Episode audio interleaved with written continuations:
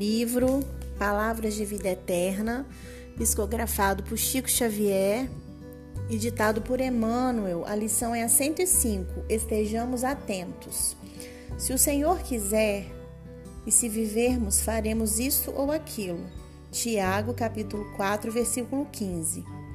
Age para o bem, sabendo que apenas o bem guarda força bastante para o sustento da paz.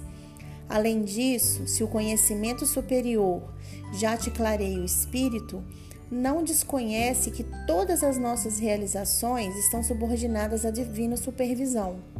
A criatura humana dispõe de livre-arbítrio para criar o destino, porém, cada individualidade, nesse ou naquele plano de existência, atua num campo determinado de tempo.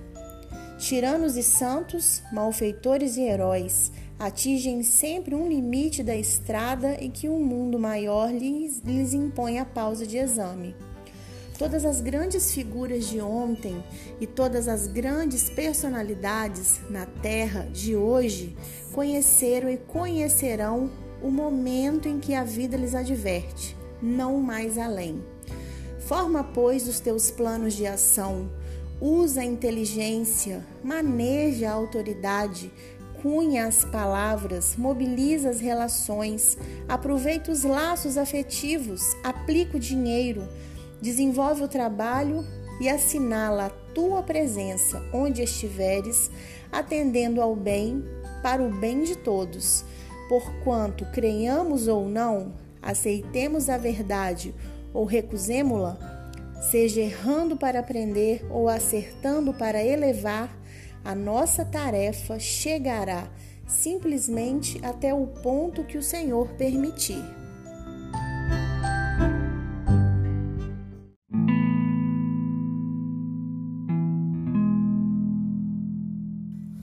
Do Evangelho segundo o Espiritismo, codificado por Allan Kardec, Capítulo 10 Bem-aventurados aqueles que são misericordiosos.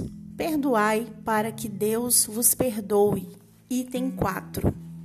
A misericórdia é o complemento da brandura, porquanto que aquele que não for misericordioso não poderá ser brando e pacífico. Ela consiste no esquecimento e no perdão das ofensas o ódio e o rancor denotam alma sem elevação nem grandeza.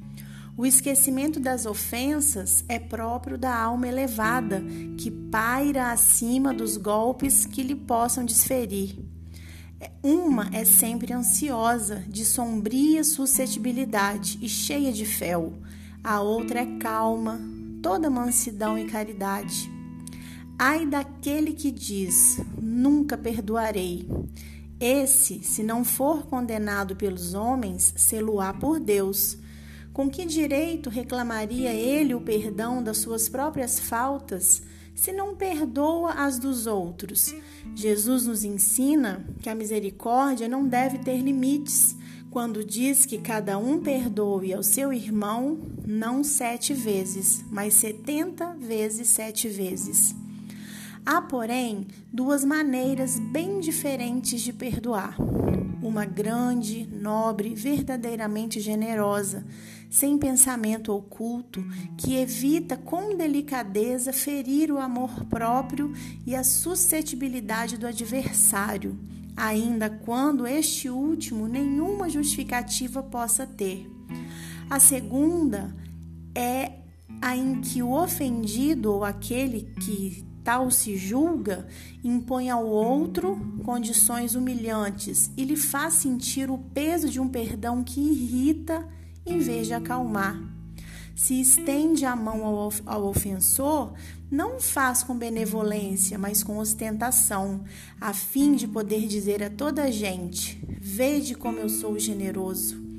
Nessas circunstâncias, é impossível uma reconciliação sincera de parte a parte, não há aí generosidade, há apenas uma forma de satisfazer ao orgulho.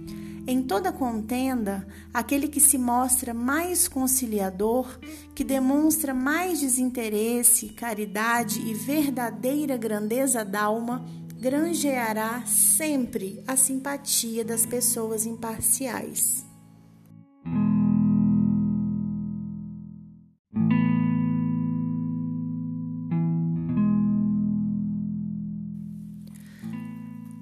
Expressão misericórdia tem origem latina e é formada pela junção dos termos miserere, que significa compaixão, e de cordes, que significa coração. Então, misericórdia é ter compaixão do coração. A misericórdia é um movimento de um coração que não se prende ao erro cometido pelo outro a misericórdia é essa oportunidade que nós temos de não julgar a miséria do outro dentro de nós. As mazelas dos nossos irmãos podem ser curadas através do amor que nós oferecemos. O outro deixa de se sentir miserável quando nós lavamos as suas mazelas no amor que nós podemos oferecer para ele só pode deixar de se sentir miserável quando nós os abraçamos com o nosso olhar. Porque antes dos braços que abraçam, o primeiro abraço é o do olhar. Porque nós nos sentimos rejeitados não é com a palavra que o outro diz. A gente se sente rejeitado primeiramente é com o olhar que o outro nos oferece. Nós sabemos que podemos acreditar que a cada passo nós temos o olhar misericordioso de Deus por nós. Esse olhar que nos cobre de proteção e de bênçãos e que nos ajuda a lavar as nossas iniquidades. E saber que Deus nos aceita em nossas fragilidades acalenta o nosso espírito. Temos a certeza de que Deus nos oferece a sua infinita misericórdia, que não cansa de nós, que não se cansa de mim, que não se cansa de você. Saber disso é reconfortante. E nós sabemos o quanto precisamos da misericórdia de Deus, pois ainda hospedamos muitas mazelas dentro de nós, como o nosso temperamento, o fato de tantas vezes sermos injustos, mentirosos, egoístas, maledicentes, de sermos vacilantes na fé. Saber do amor e da misericórdia, da misericórdia de Deus por nós. Saber que somos aceitos, amados quando o tempo é de sol e quando o tempo é de chuva Saber que somos amados na expressão das nossas virtudes e na revelação das nossas limitações. Saber de tudo isso faz o coração da gente descansar.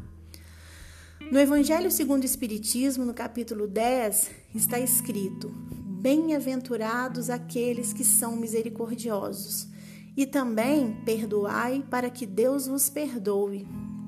Sabendo disso, lembremos das palavras de Jesus para Pedro, quando o, quando o Mestre afirmou para seu discípulo durante a Santa Ceia que antes do galo cantar, naquela mesma noite, Pedro o negaria três vezes. E Pedro sentiu-se ofendido, mas Jesus disse a ele que não o consideraria mau ou ingrato, mas que ele aprenderia que o homem no mundo é mais frágil do que perverso. A nossa passagem por essa vida deve ser qualificada, vivida com humildade, simplicidade, para que Deus tenha acesso ao nosso coração, para que Ele nos ajude a sair da nossa indigência moral.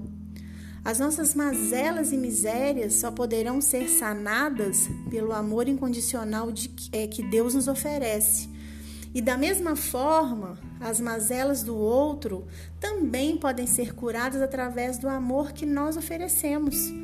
Dignifiquemos a nossa passagem por esse planeta e coloquemos em prática o primeiro mandamento: amai-vos uns aos outros.